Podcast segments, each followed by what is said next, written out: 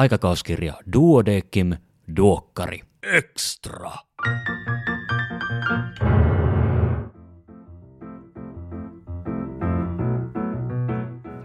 Arvon kuulija, tervetuloa Duokkari ekstraan. Tällä kertaa keskustellaan aiheesta, joka usein aiheuttaa lievää punastumista, vaikka ei pitäisi. Nimittäin seksuaalisuus. Keskeinen osa meitä kaikkia ja myös hyvinvointia. Minä olen Kari Hevossaari, lääkäri Helsingistä, ja kanssani aiheesta ovat puhumassa Hanna Savolainen-Peltonen ja Katja Kero. Hanna ja Katja, tervetuloa. Kiitos. Kiitos. Tähän alkuun on ollut tapana, että asiantuntijat kertoo muutamalla lauseella itsestään. Katja, aloittaisit sä vaikka? No joo, mä olen naisten tautien ja synnytysten erikoislääkäri ja minulla on myös seksuaalineuvojakoulutus ja mä valmistun kognitiivis-integratiiviseen psykoterapiaan psykoterapeutiksi siitä koulutuksesta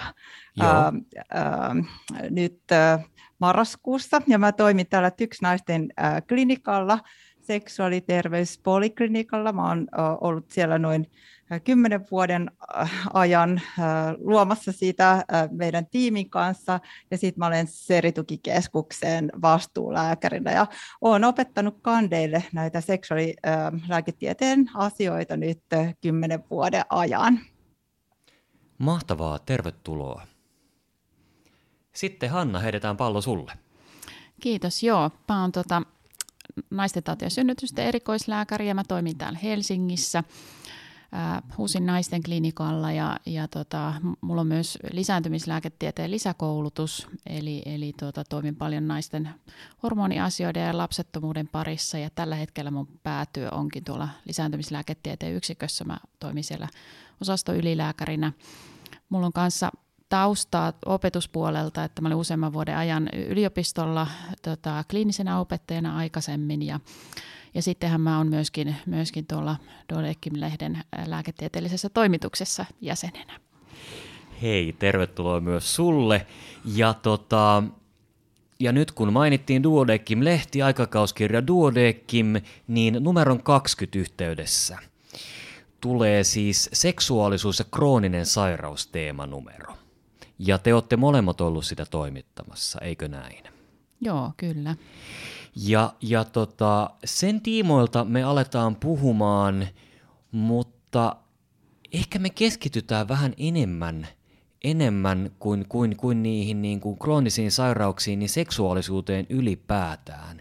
Ja siihen, että mitä lääkäreiden pitäisi tietää siitä, ennen kaikkea mitä lääkäreiden pitäisi ymmärtää potilaiden seksuaalisuudesta, milloin se pitäisi ottaa puheeksi, pitäisikö sitä, no nyt mä en tässä vaiheessa enempää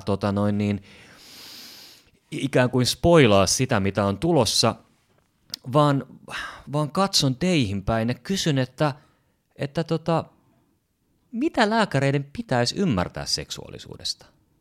Ei enempää eikä vähempää, kun tällaisella kysymyksellä lähdetään liikkeelle.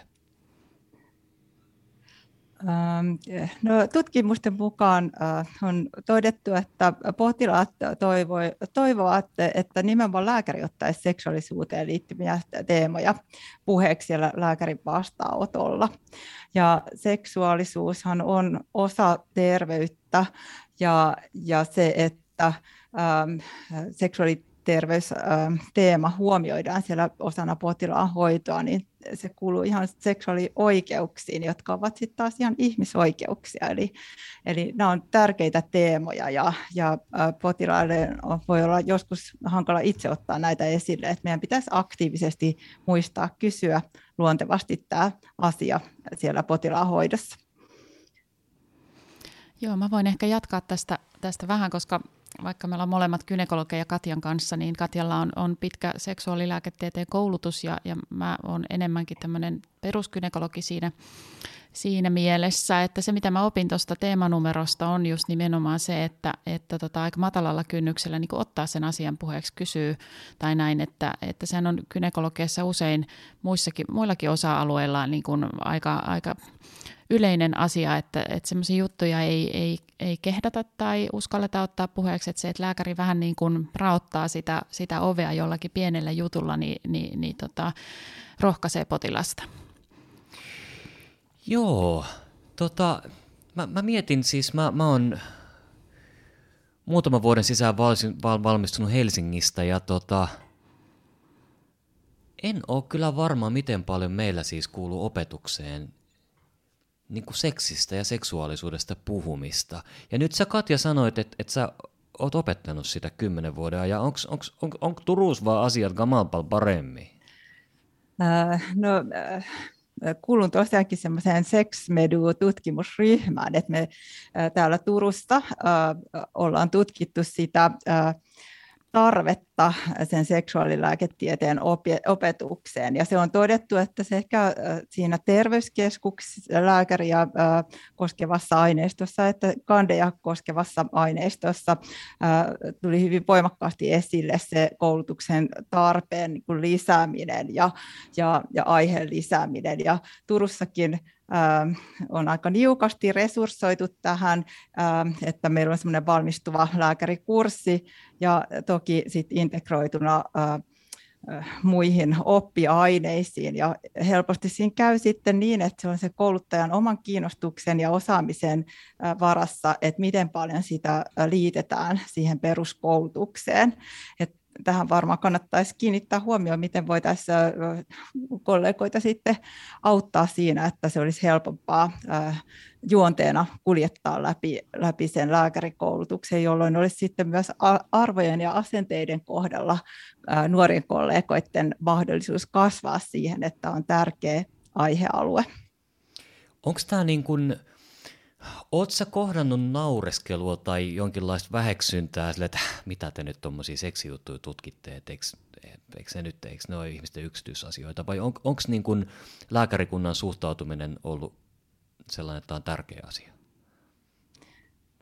No, tätä tutkimusta selvästi kaivataan, sitä on myös kansainvälisellä tasolla aika vähän ja luomalla sitä tietoa siitä tarpeesta, niin sitten toivottavasti päästään resurssoimaan tätä sinne koulutukseen paremmin. Ja olen ollut mukana siinä Duodekimin kustantamassa seksuaalilääketieteen 700-sivuisessa opuksessa toimittajakunnassa yhdessä.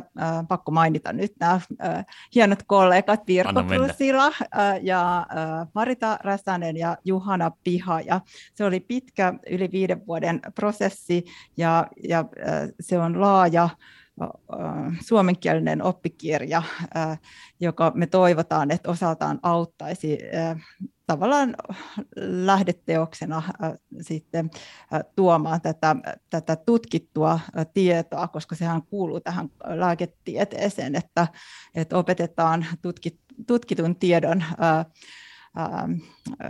pohjalta näitä asioita, ja sitä lämpimästi suosittelen. Ensimmäinen painos on jo heti vuodessa mennyt loppuun ja toinen on tulossa, että tarvetta on. Haluatko sä, Hanna, lisätä tähän jotain vai rynninkö mä eteenpäin seuraavaan asiaan, mistä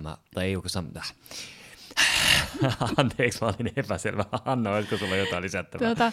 Joo, mä en ole ihan varma, mitä sä meinaat seuraavaksi, mutta ehkä mulla tuli mieleen tämmöinen asia tuosta, mitä Katja puhui tuosta opetuksesta, niin vaikka me ollaan tässä gynekologeja molemmat, niin se voisi olla just hyvä lähestymiskohta se, että se ei ole pelkästään ehkä osa sitä gynekologiaa, se seksuaalisuus. Mä muistelen, että meidän kurssillakin siitä on ehkä yksi seminaari tai luento tai näin, mikä on aika vähän, mutta niin kuin tavallaan tulee tuossa teemanumerossakin esille, niin sehän kattaa meidän terveyttä niin kuin yleisesti, ja jos puhutaan kroonisesta sairaudesta, niin on ihan millä tahansa erikoisalalla, niin niitä yhtymäkohtia tulee. Et jos opetusta ajatellaan, niin paras tapa olisikin, että se olisi jotenkin kulkisi siellä mukana siinä opetuksessa ja tulisi jollakin tavalla esille niillä eri erikoisaloilla tai jonkinlaisena juonteena. Se olisi mun mielestä erinomainen, mitä sä, Katja, sanoit. Tätä mä niin kuin mietin, että miten, miten sukupuolisidonnaista tämä on tosi monella tasolla, että niin kun, miten paljon potilaat, niin kun he puhuu, niin miten paljon lääkärin sukupuoli vaikuttaa. Onko silleen, että niin kun naispotilaat puhuu lähinnä naislääkäreille, ehkä gynekologeille, seksuaalisuuteen liittyvistä asioista, ja miespotilaat, jos ylipäätään puhuu, niin ehkä ohimennen joskus mieslääkärille. Ja samalla sitten, niin kuin, että pitäisikö opetuksen olla rajattu, niin kuin, että tämä niin kuin, huomaan, että tästä on niinku vaikea puhua kuulostamatta jotenkin niinku tosi tunkkaselta. Että se olisi ihan hirveä vaihtoehto mun mielestä, että niinku gynekologit puhuu naisten seksuaalisuudesta ja urologit puhuu miesten seksuaalisuudesta. Vaikka ne on ehkä kaksi eri asiaa, niin se on kuitenkin yhteinen asia. Tämä ei tarkoita nyt sitä, että seksin täytyisi olla vain miesten ja naisten välistä, vaan seksi voi olla melkein mitä vaan, mutta ei laittomuuksia. Tämän hyvin pitkän monologini päätteeksi, niin missä mä huomaan itse, että mä terveyskeskuslääkärinä törmään seksuaalisuuteen, on miehet ja erektiolääkkeet. Ja huomaa, että yllättävänkin nuorilla miehillä on mennyt pitkään erektiolääkkeitä, joita he vaan tavallaan toivoo, että uusittaisi. Mutta missään vaiheessa ei ole otettu puheeksi sitä, että voisiko tämä ehkä johtua jostain ei-elimillisestä syystä, vaan että onko se niin kuin, mitä sinä potilaani koet seksinä, niin ehkä aika kapeeta. Voisiko se olla jotain laajempaa, voisit sä ehkä päästä näistä lääkkeistä eroon, jos tätä asiaa käsiteltäisiin, jos sä itse puhuisit sun kumppanin kanssa. Mutta musta tuntuu, että kaikki potilaat, joiden kanssa mä oon ottanut tämän puheeksi, niin on ollut vähän silleen, niin kuin, että mitäs nyt tommosia, että kirjoita vaan se resepti. Josta mulle tulee sellainen vaikutelma, että kovin moni kollega ei ole kyllä ottanut heidän kanssaan näitä juttuja puheeksi. Näin. Tässä oli monologoni.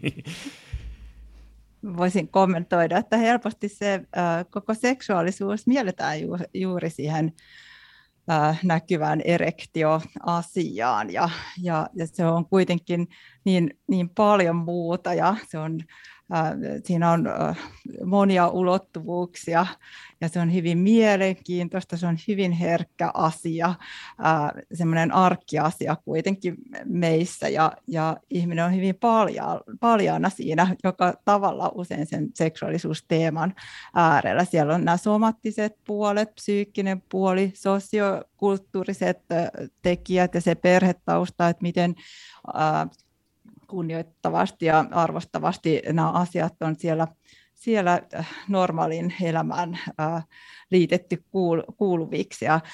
Ja tämä on juuri saattaa olla sitä koulutuksen puutetta, että jos me hyvin kapea-alaisesti mielletään se sinne erektiohäiriöksi, että tähän liittyy jokaiseen erikoisalaan ja jokainen sairaus voi vaikuttaa siihen seksuaalisuuteen ja myös lääkitykset voivat vaikuttaa ja tavallaan se, että opettelee esimerkiksi jotain tiettyjä kysymyksiä, joilla annetaan lupa sille potilaalle puhua näistä asioista, niin on hyvin tärkeitä ja semmoisia hyviä työvälineitä kollegoille. Saanko leikata tähän väliin, että mitkä vois olla sellaisia hyviä kysymyksiä? Nyt jos tätä kuuntelee kollega, joka on silleen, että mä haluan, mutta mä en tiedä miten, niin millä kysymyksillä?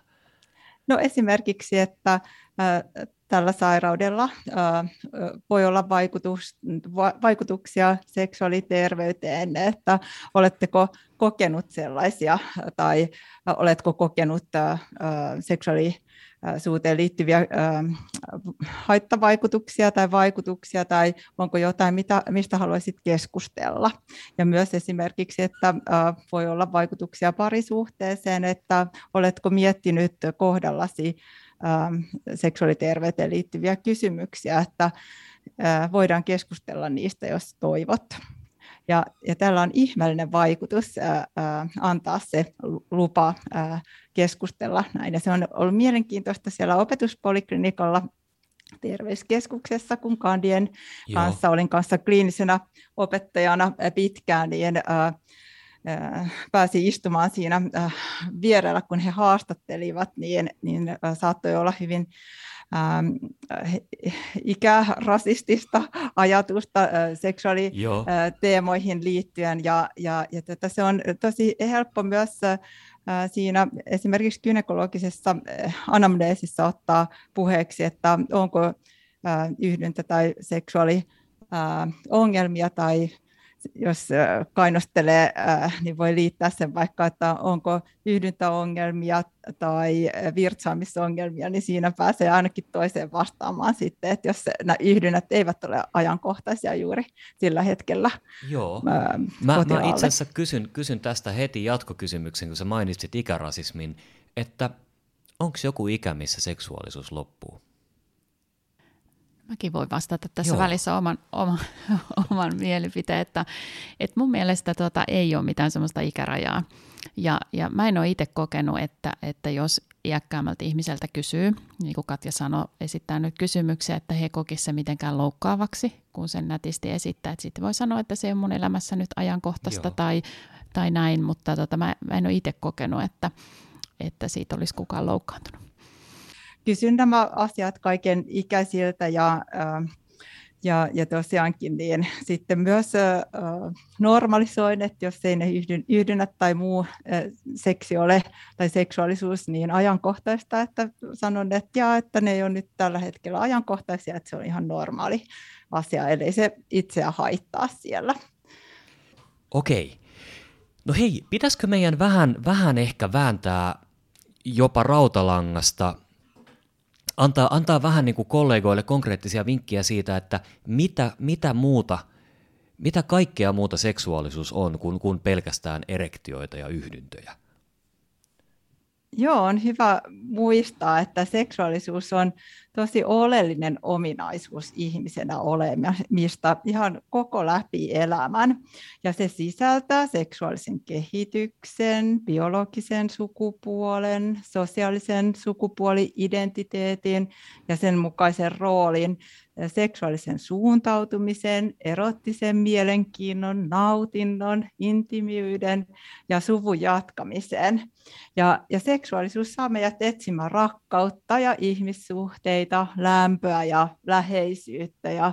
Ja se ilmenee suhtautumisessa omaan ja toistemme kehoihin.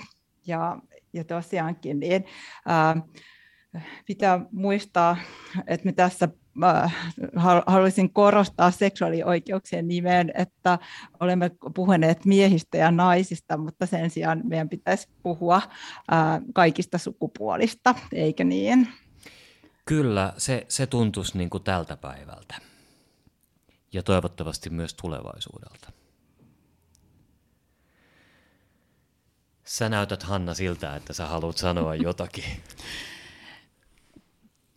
Katjalla oli tosi tyhjentävä vastaus, että siinä tuli kyllä ne kaikki osa-alueet katettua, että sitä, mitä mä tuossa itse hiljaa mietin, on just nimenomaan se, että semmoisia joskus hyvin yksinkertaisia konkreettisia asioita tarkoittaa sitä, niin kuin sitä läheisyyden hakemista ja hyvää oloa ja myöskin sitä, että hyväksytään, että se on niin kuin eri ihmisille voi tarkoittaa eri elämäntilanteissa erilaisia asioita. Ja että näistä asioista on silloin hyvä puhua ja silloin jos on parisuhteessa näiden asioiden kanssa, niin myöskin se, että kumppanit sitten keskustelee siitä, mitä se merkitsee itse kullekin. Miten sitten miten kumppanit saadaan keskustelemaan? Käsittääkseni kaikissa parisuhteissa ei aina saada kaikista asioista ylipäätäänkään puhuttua hyvin. Ja voi olla, että niin kun seksipuhe oman kumppanin kanssa on sellaista, mitä vältetään. Vaikka se oikein käytynä parantaisi kummankin elämää. Mutta onko jotain tahoja, jonne voi potilaita ohjata, että menkää tonne puhumaan, niin apua löytyy.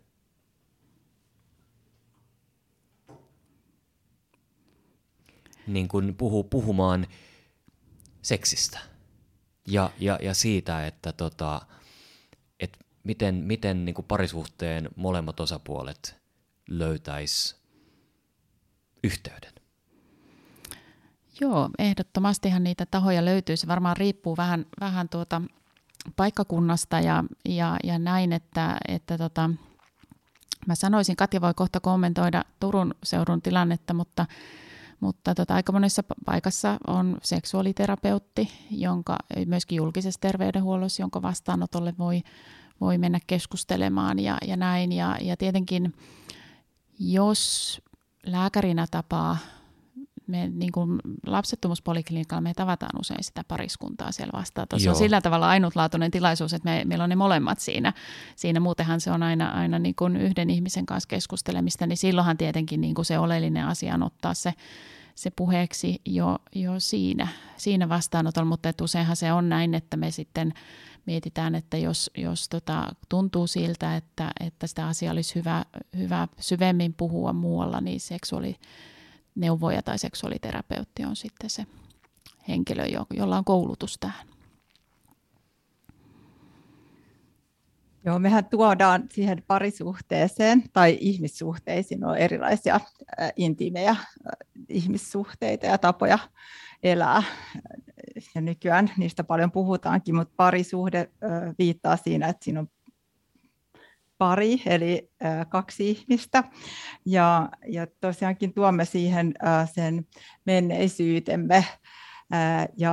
Ja se on tavallaan semmoinen uusi mahdollisuus kokea asioita ja siinä kun paljastutaan, niin usein voi olla paljon semmoista häpeää ja pelkoa myös liittyneenä siihen. Ja joskus on hyvä, että pääsee sitten keskustelemaan niin, että siinä on seksuaalineuvoja tai seksuaaliterapeutti, pariterapeutti niin vastaanotolle, että me aika paljon täällä Tyks naisten klinikalla keskitytään tämän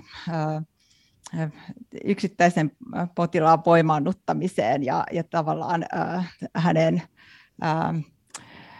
seksuaaliteemojen läpikäymiseen yhdessä siellä. Ja sitten toki tulee näitä parikäyntejä, mutta olet ihan oikeassa, että se parisuhde, intiimit ihmissuhteet, on hieno mahdollisuus elämässä kokea rakkautta ja nautintoa. Ja se rakkauskin on semmoinen meihin evoluutiobiologisesti istutettu asia, että se turvaa meidän henkiin jäämistä, että ihan sieltä vauvasta pitäen ja sitä me kaipaamme läpi elämän. Tämä varmaan siis... Olitko Hanna sanomassa? Joo, se mitä sä Kari ehkä aikaisemmin sanoit just siitä, että on ehkä tietynlaisia oletuksia siitä, mitä se seksuaalisuus on, niin. Että puhutaan tästä yhdentäkeskeisyydestä tai sen tyyppisestä, että osa sitä, että nyt esimerkiksi, että meillä on tämä teemanumero tai ylipäätään, että nykyisin vapaammin voidaan puhua siitä seksuaalisuudesta, niin sekin tuo ehkä sinne parisuhteisiin niitä uusia ajatuksia siitä, mitä kaikkea se seksuaalisuus on. Ja tavallaan niin kuin ehkä voisi ajatella, että se voisi ehkä niin kuin rentouttaakin myös niitä ajatuksia ja tunteita. Niin no, mä alan nyt miettiä tässä tämmöisiä asioita, jotta saadaan kuulijapalautetta, niin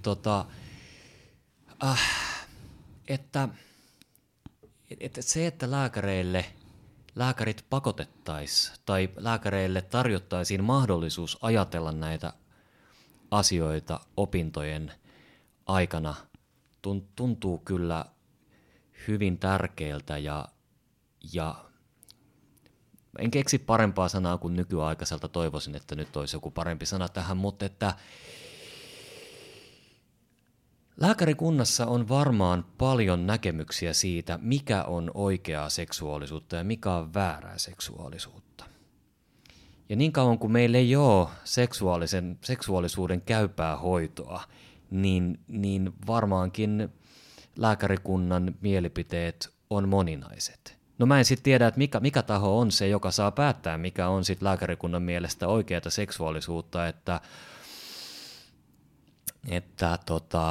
varmaan koko lääkärikunta hyväksyy sen, että miehet ja naiset avioliitossa on keskenään, ja sitten aika suuri osa ehkä senkin, että avioliiton ulkopuolella, ja toivottavasti minun mielestä valtaosa lääkäreistä myös sen, että niin kun samaa sukupuolta olevat voi olla keskenään, mutta entä sitten polyamorismi, jos onkin niin kun useita kumppaneita, ja onko se vielä ok? Ja sitten jossain vaiheessa tullaan varmaan siihen, että eläimet ja lapset ja tämmöiset, ne ei ole enää ok. Mutta että niin kun, miten laajentaa lääkärikunnan näkemystä siitä, mikä kaikki kuuluu seksuaalisuuteen ja miten jollain tavalla määritellä rajat sille, mikä on sallittua ja mikä ei. Et onko se niin kun, niin no nyt. No. Ensimmäisenä varmaan tulee mieleen just tämä koulutus- ja keskusteluaspekti, että tavallaan niin kuin joko, niin kuin sä sanoit, että joko pakotetaan tai sitten kannustetaan siihen, että ajatellaan niitä asioita ja sitten niistä puhutaan ja keskustellaan, jolloin ehkä se omatkin ajatukset siitä selkiytyy tai monipuolistuu tai näin, että ajattelu on siinä mun mielestä ainakin yksi lähtökohta ja tämmöinen niin kuin onko se sitten perusopetuksessa tai jatkokoulutusta tai molempia, niin se on ainakin yksi tapa. Niin no, jos ei se ole perusopetuksessa, niin kaikki ei sitä tule kohtaamaan. Juuri näin, joo. No ensinnäkin sanoisin tästä rajojen vetämisestä, että lainsäädäntöhän meillä tekee selväksi sen, että missä menee raja sallitun ja ei-sallitun välillä. Ja se, että meillä yksittäisillä ihmisinä, jos on ajatuksia ja näin, niin kuitenkin mielestäni voi aina vedota näihin ihmisoikeusasioihin, että nykypäivänä on hyvin luontevaa ajatella, en puhu miehestä ja naisesta, vaan kumppanista, kun puhun parisuhteesta. Paljon on eri sukupuolien välisiä parisuhteita ja ihmiset elää arvokasta, onnellista elämää hyvin eri tavalla ja rikkomatta kuitenkaan kenenkään toisen oikeuksia tai tekemättä toiselle mitään pahaa. Ja silloin mielestäni ei ole lääkärin tehtävä lähteä kertomaan potilaalle näitä rajoja. Että mun mielestä tämä on semmoista sielun sivistystä ja viisautta ja se, että me tiedetään itse, mitä me olemme, niin silloin on helpompi ymmärtää toisiakin. Ja sitä varten niin tällainen juonteena läpi koulutuksen menevä seksuaalilääketieteen opetus olisi ihan toivottavaa, koska siellä pystytään keskustelemaan näistä arvoista ja asenteista, antamaan substanssitietoa ja tutkittua tietoa ja antamaan myös niitä kädentaitoja, miten voidaan somaattista puolta esimerkiksi siellä gynekologian puolella tutkia ja hoitaa näitä ihan kehollisia asioita kuntoon. Tämä on kauhean mielenkiintoista ja herkkää. Ja se, että me tarvitaan semmoinen tyhjä tila sillä potilaalle, että hän saa tulla todeksi omana itsenään, niin se on tosi tärkeää. Muuten hän katoaa ensin itseltään ja sitten muiltakin. Joo. Toi oli kova lause, toi tulla todeksi omana itsenään. Joo. Sitten siis mä jäin miettimään sitä, että nimenomaan, että se olisi läpi opintojen menevää ja keskustelevaa, kuulostaa hyvältä. Ajatus siitä, että olisi seksuaalilääketieteen tentti, jossa kysytään, että no niin, 5 oikeaa seksuaalisuuden muotoa, niin se olisi aika aika huono juttu.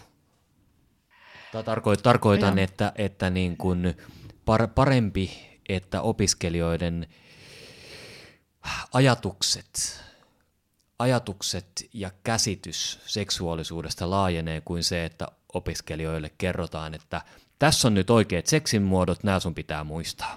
Joo, se on ihan totta, että ehkä ennemminkin jokinlainen oppimispäiväkirja tarkoittaa niistä omista niin kuin ajatuksista ja käsityksistä ja näin, niin voisi sopia.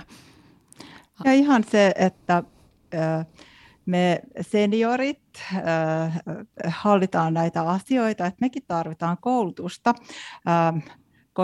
koska me tarjotaan se malli, miten kunnioittavasti suhtaudutaan näihin asioihin, koska se on seksuaalisuusteemoissa ihan se perusedellytys, että suhtaudutaan toiseen ihmiseen kunnioittavasti ja kuullaan häntä, eikä oleteta hänen puolestaan tai määrätä sellaisia perusasioita ja ihmisoikeuksia toisen puolesta. Se ei kuulu lääkärin tehtäviin.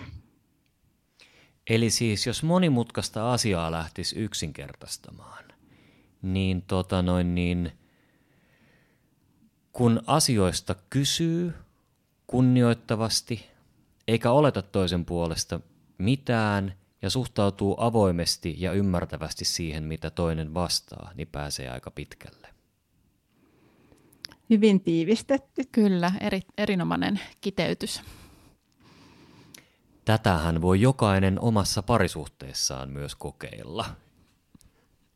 Juuri näin. Suositus ja kaikissa ihmissuhteissa se, että kuuntelee ja validoi toisen sanomaa ja sillä saa ihmeitä aikaiseksi, että kun kutsuu kohtaamaan. Okei. Hei, mä vielä vähän niin kuin väännän rautalangasta, jos sopii. Eli olisiko jotain sellaista niin kuin sapluunaa tai tämmöistä, jonka avulla kollega voisi ottaa näitä asioita puheeksi vastaanotolla? No meillä täällä Varsinais-Suomen sairaanhoitopiirin seksuaali- ja lisääntymisterveyden edistämisen toimikunta, pitkä sana. Niin onkin. Pitäisi olla joku lyhenne seksi tai tämmöinen. No se on sille. Selitoimikunta, okay. Kyllä. Ja me ollaan tehty semmoinen puheeksioton malli. Ja se on aikaisemmin ollut kirjallisena ja nyt me lähdettiin päivittämään sitä ja yritettiin kovasti nuorekkaasti tehdä sitä podcast-malliin. Ja siinä käsitellään eri aihealueita ja tarkoituksena on kannustaa kollegat ja hoitohenkilökunta ottaa rohkeasti puheeksi nämä aihealueet siellä vastaanottotyössä. Toi on hyvä, eli onko sitä jo saatavilla? Me toivotaan, että saadaan se ennen joulua linkkeihin ja jaetaan sitä toki sitten ja voidaan olla Duodeciminkin yhteydessä, että josko sinne saisi linkkiä kuunneltavaksi. Joo, oikein hyvä. Me on puhuttu lääkäreistä ja seksuaalisuudesta, potilaista ja seksuaalisuudesta. Ja me taidetaan kaikki kolme olla siitä samaa mieltä, että tämä on asia, mistä pitäisi puhua enemmän. Tämä on asia, mistä pitäisi puhua etenkin opiskeluvaiheessa oleville lääkäreille enemmän, mutta toisaalta myös niille lääkäreille, jotka on jo ammatissa ja jotka ei ole ehkä vielä huomannut, että maailma on mennyt eteenpäin. Me ollaan kuitenkin varmaan tässä podcastissa puhuttu näistä oletusarvoisesti miehen ja naisen välisinä asioina, vaikka eihän se niin ole. Ei seksuaalisuus rajaudu miesten ja naisten väliseksi asiaksi, vaan... Joo, että se kunnioittava suhtautuminen siellä vastaanottotilanteessa sisältää myös se, että me ei määritellä toisen olemista hänen puolestaan. Itse en puhu koskaan hoidan naisia gynekologina pääsääntöisesti, niin en puhu siitä mieskumppanista, vaan kumppanista yleensä. Joo. Eli huomioidaan se seksuaalisuuden ja sukupuolen moninaisuus siellä ihmisen elämässä ja on monia tapoja elää tätä elämää onnellisena ja tasapainoisena ja se, että ihminen saa tulla todeksi juuri omana itsenään, niin kun sitä varmistamme, niin se takaa sitä, että ihminen voi olla tasapainoinen ja onnellinen siinä omassa elämässään. Kunhan muistaa noudattaa lakia ja kunhan muistaa kysyä lupaa ja kunnioittaa sitä vastausta. Ja tämä on valitettava seksuaalisuuden kääntöpuoli, koska aina ei kunnioiteta toisten vetämiä rajoja. Ja te molemmat taidatte myös törmätä näihin asioihin.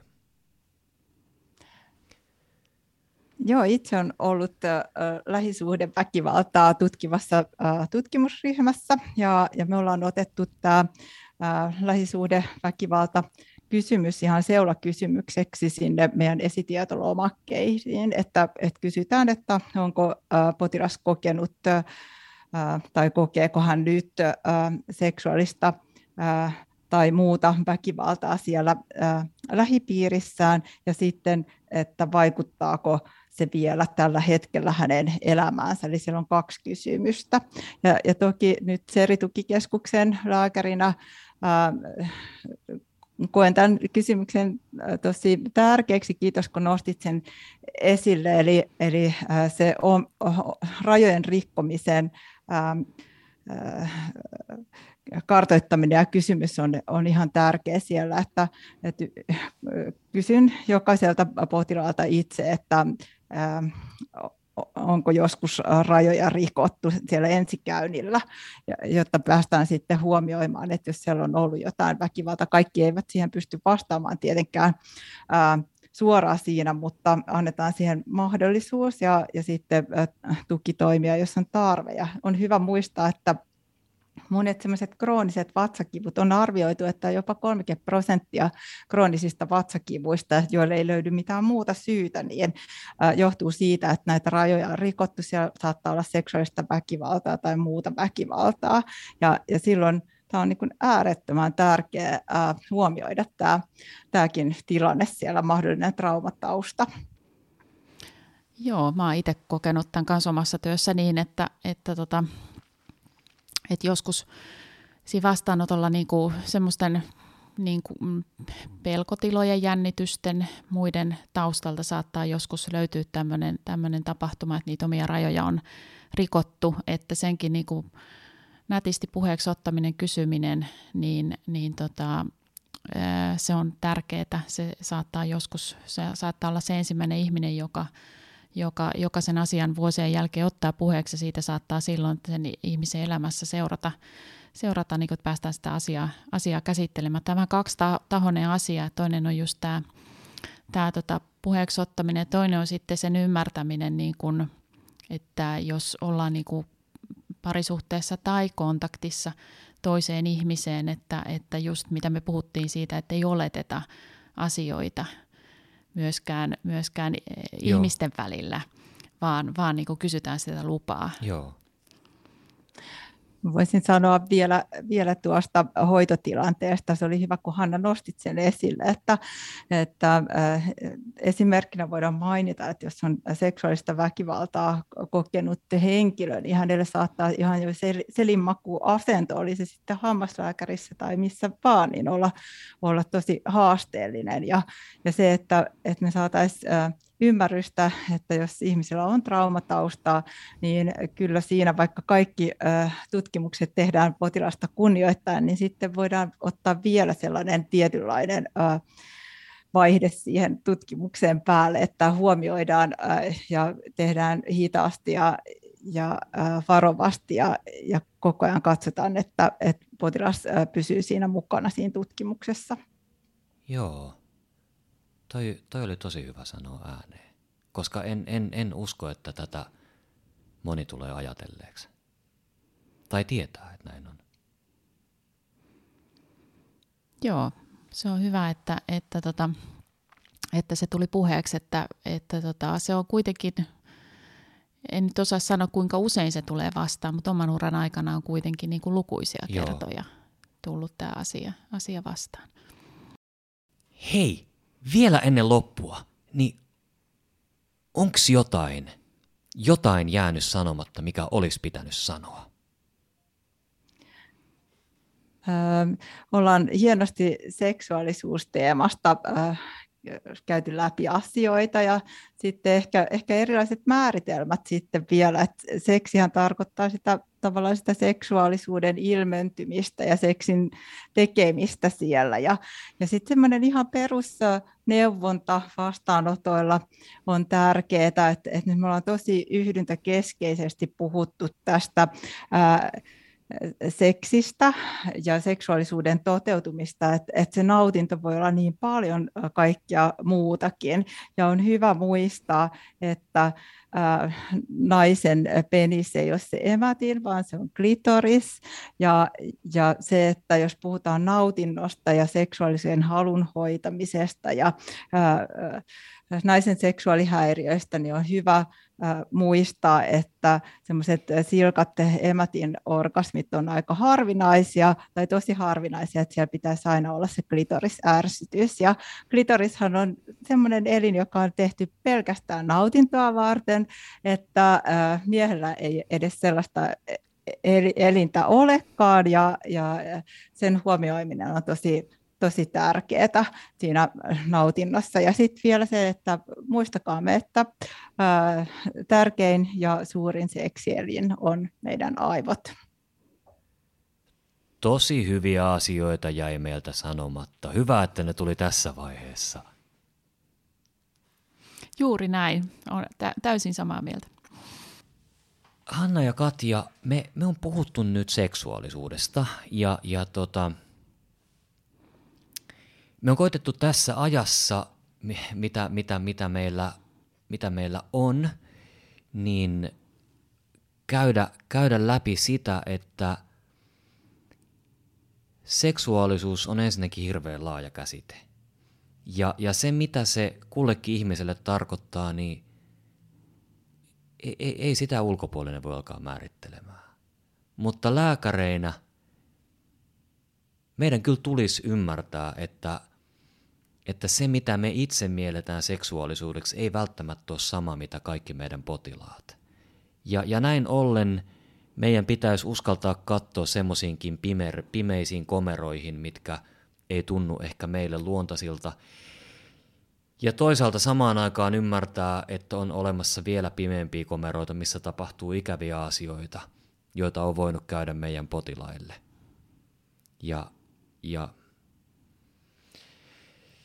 Ja taas tässä, kun mä yritän jotenkin kiteyttää tätä, mitä me ollaan puhuttu, niin aihe on hyvin laaja. Se sisältää toisaalta nautintoa ja elämäniloa, mutta myös kärsimystä ja suurta satuttamista. Ja kyllähän tästä pitäisi niin kuin lääkäreiden enemmän puhua ja enemmän lääkäreitä tähän valmentaa.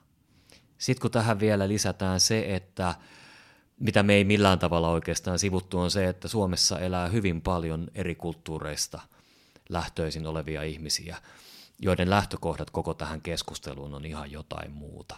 Niin itse asiassa ei ihme, että kollegaa saattaa vähän jännittää ottaa jutut puheeksi vastaanotolla.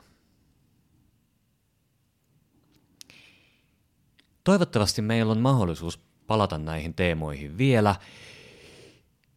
Tässä vaiheessa me varmaan, kuulkaa, toivotetaan meidän kuulijoille oikein hyvää syksyn jatkoa ja rohkeutta ottaa seksiin liittyviä asioita puheeksi. Hanna Savolainen-Peltonen, Katja Kero, kiitoksia teille, kun teillä oli aikaa tulla puhumaan tästä. Kiitos paljon. Ja hyvä kuulija, älä pelkää kysyä ja kuuntele, mitä vastataan. Ja hyvää jatkoa. Moi moi!